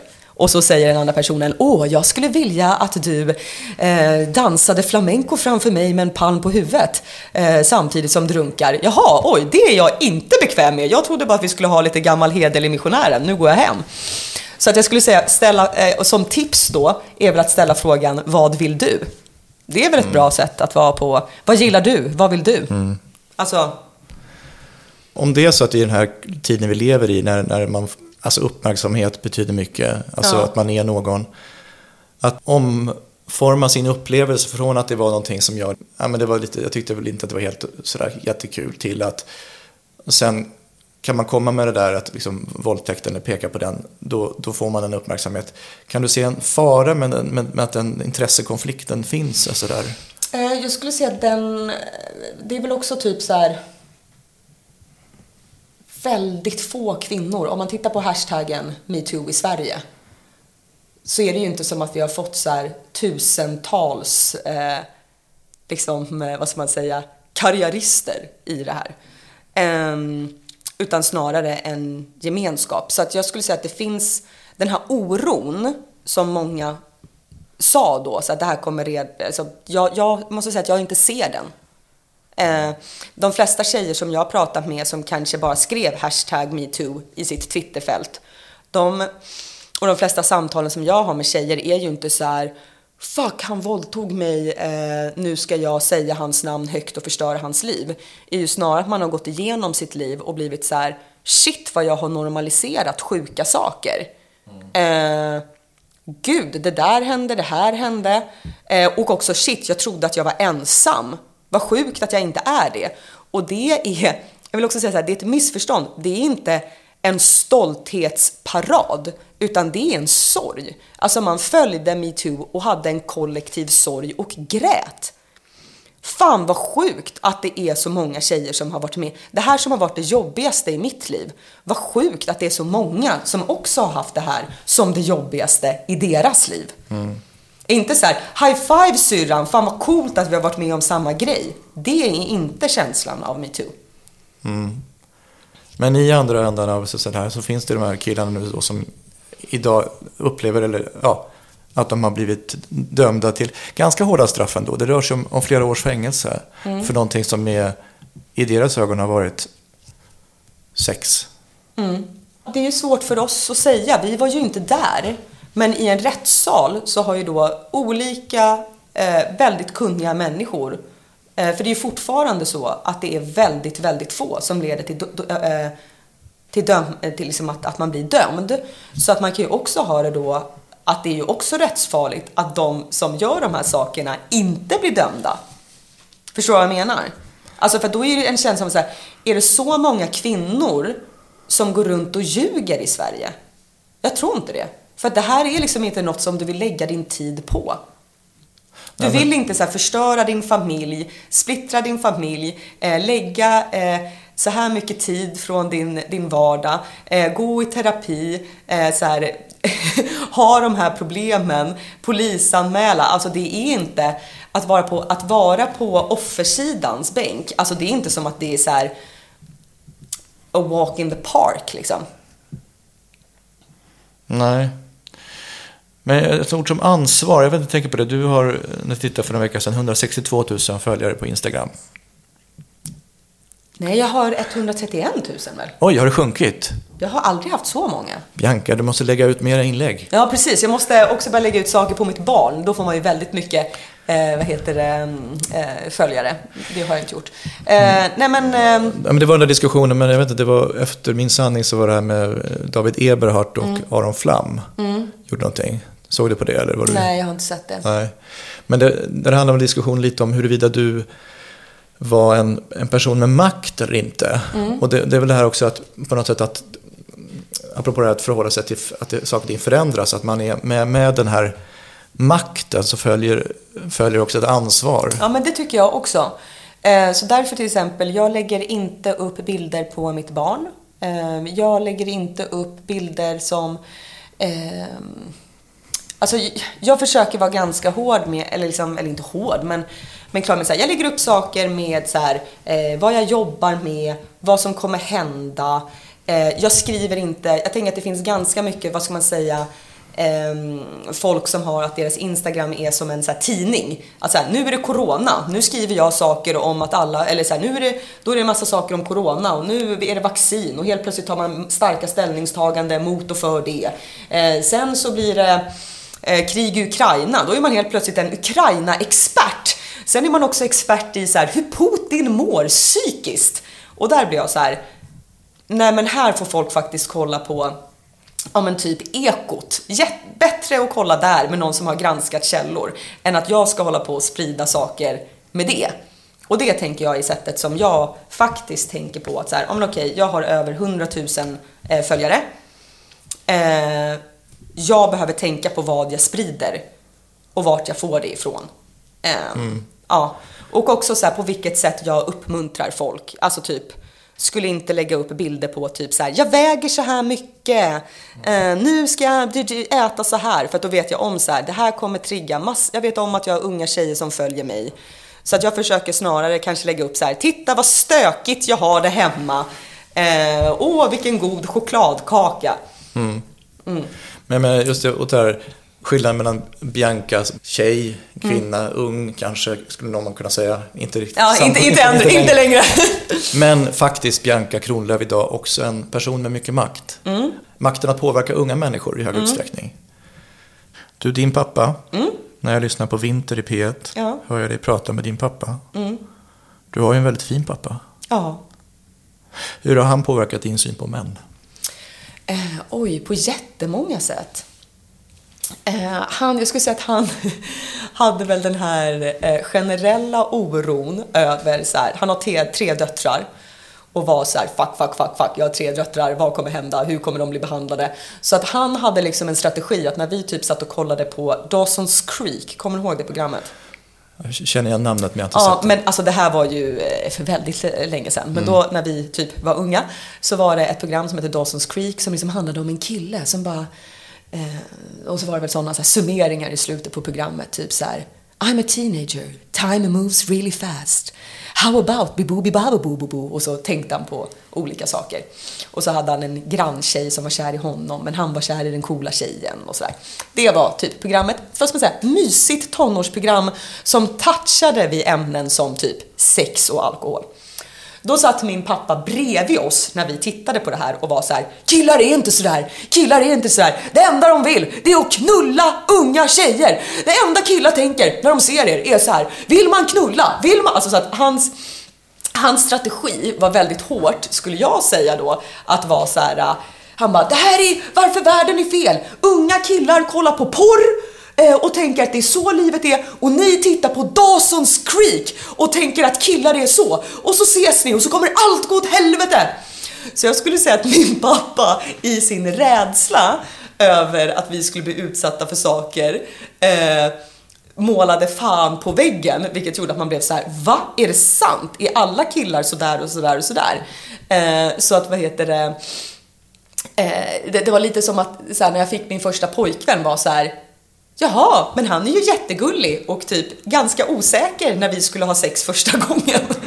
Eh, men jag tänker att det var typ någon slags problemhantering som min farsa hade för att vara så här, hur ska jag förbereda mina tre döttrar på världen? Mm. Eh, min pappa är väldigt rolig. Han är väldigt snäll. Eh, han har jobbat väldigt, väldigt mycket. Eh, och liksom har också haft eh, två konkurser bakom sig så att han har på det sättet varit ganska frånvarande. Så att vi har varit väldigt mycket med min mamma, jag och mina två syrror. Ehm, och där är det också så här, ja men en frånvarande pappa kan ju bero på flera olika saker. Alltså till exempel så här, nej, jag bor inne på Östermalm och jag måste göra det här för mina aktieägare. Jag måste vara i blå, blå, blå, blå i tre månader. Eller typ så här, nej men shit, jag måste, jag jobbar på restaurang och jag delar ut eh, reklam på nätterna vilket gör att jag sover fyra timmar och det är mitt på dagen när mina döttrar kommer hem från skolan så att vi ses aldrig. Eh, så där är det också så här när vi pratar om frånvarande fäder, apropå att inte dra alla över en kam, så är det ju olika typer av problem eh, och livsmål och ideal som kan vara anledningen till det. Ja, jag skulle säga att han är en väldigt viktig person i mitt liv, min ja. pappa. Du har ju finska vinterkrigare i släkten. Ja, jag har ju det. Eh, det går ju faktiskt att hävda att det, att det råder ett könskrig där ute. Ja, okay, ja. Och vi står i två olika skyttegravar. Mm. Jag hade eh, Horace Engdahl som gäst här mm. nyligen. Mm. Jag vet inte om du eh, lyssnade på det? Eller det han... Eh, nej, nej, nej, jag är inte som det. Eh, jag kan säga att han, han hade, ni skulle få svårt att komma överens. Mm. Ja. Han skulle vara lite tuffare än vad jag är här, ah, till okay. och med. Men man kan se det här som en, en början på en sån där, när man, innan man inleder striden så kanske man en sån här inventering eller man... Ja, men eller jag skulle säga inte en, att man in, eller min förhoppning är väl inte att det här är när man inleder striden. Avslutar Utan- striden. Nej men alltså, för att jag menar så här helt ärligt, vadå, vi två sitter här och pratar. Jag tycker du ställer jätteintressanta frågor. Jag tycker att det här är ett kul samtalsämne. Jag tycker att du är en kul person. Eh, så att det är så här, varför skulle det här vara början på en strid? Det tycker jag också är så här en jättekonstig eh, förutsättning. Och då blir jag så här, om, om du hade eh, ställt en fråga till mig så här, för att förbereda oss på könskriget, vill du komma och bli intervjuad? Då hade jag varit så här, nej tack. Men det du skrev i ditt mejl var ju så här, jag är intresserad av samtal. Vill du komma och snacka? Då är jag så här, ja, fan vad kul. Eh, ja. Nej, men jag, det blir spännande att se vad som händer. Jag är väl kanske också lite pessimistisk för att jag tycker just det här människan idag, hennes vilja att ta till sig ny information och, och ompröva och säga det här avgörande som jag uppfattar det, att kunna säga förlåt, jag hade fel, jag ändrar mig, jag gör om. Alltså att lyssna och eventuellt ompröva. Ja, och jag tänker också, eh, en sak som du missar där är ju egentligen också att säga, jag vet inte. Och Absolut. det tänker jag, jag sa det på en fråga i Min sanning. När hon var så här, men vad tycker du nu då? Och så hade varit olika domar och liksom så. Och jag bara, men jag vet inte. Och då tänkte jag så här, nu kommer jag bli mördad på sociala medier för att man måste veta hela tiden. Och jag tror att ganska många är väldigt trötta på det. För att just det svaret, som jag då var rädd för att jag sa, var det väldigt många som hörde av sig och var så här, fan vad skönt det var när du sa, jag vet inte. För att det är ju också så. Jag, tycker, jag är intresserad av samhällsdebatten för att jag tycker att den är intressant. Inte för att jag har en miljon svar på saker. Men du har, som du nämnde då, från 18 års ålder haft den här feministiska tröjan på dig. Om du bara en vacker dag kastar av den, vem är Bianca Kronlöf då? Ett tomt skal. Nej, men om jag skulle säga så här, men vem är en person utan den, den det du, för mig, det du säger där är så här, vem är en person utan dens åsikter och tankar? Ehm, och då är väl bara mitt görande då. Ehm, men då de sysslorna jag gör utan åsikter. Så typ så här, lagar mat. Jag tänker typ att på ett sätt så kan man ju vara så här, ja men du är en mamma. Ja, fast när jag uppfostrar min dotter så försöker jag ju tänka på typ, Eh, jag försöker tänka på hur jag är med min kropp. Hur jag är med min partner för att hon ska få bra förebilder. Eh, det är ju ett sätt att vara feministisk. Eh, så då är det så här, i mitt föräldraskap så har jag ju med de här tankarna. Ehm, när jag röstar, när jag, okej, okay, då och då äter typ så här, ja men när man ska handla mat och så ser man, fan, den ekologiska mjölken är bara en krona dyrare och så har man ett moraliskt samtal med sig själv och så är jag så här, jo men jag köper, det där har man ju också åsikter, så att det beror på vart man tycker då att de här liksom, vad ska man säga, ens åsiktpaket börjar att ta slut. Så att ifall jag en dag kastar av mig den feministiska tröjan, det är svårt att säga, men däremot så måste jag säga att ibland så orkar jag inte. Jag orkar inte ta diskussionerna, jag orkar inte eh, vara en del, till exempel så här, att orka ha den här intervjun, att orka liksom så här, för att, eh, och det skulle jag säga är någonting som jag stänger av och på. Eh, så att jag skulle säga att jag har perioder när jag är så här, men jag orkar inte komma på det här.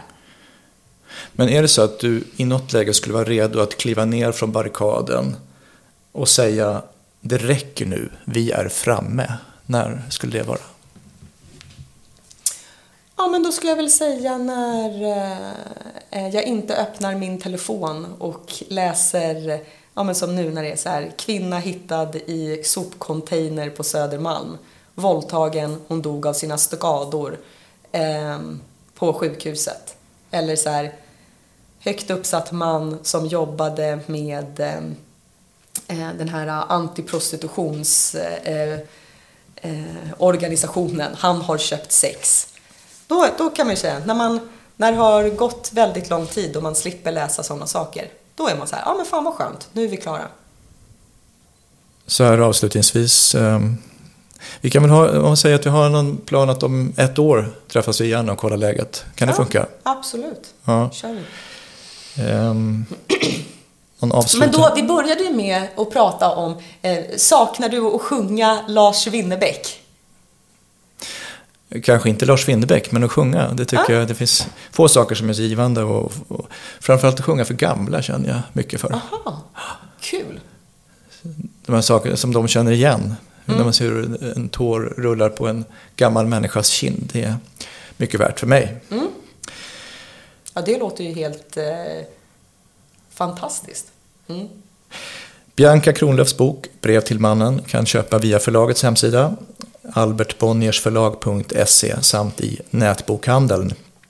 Följ Bianca i sociala medier. Hon har bara 131 000 följare på Instagram nu så att det måste bli fler.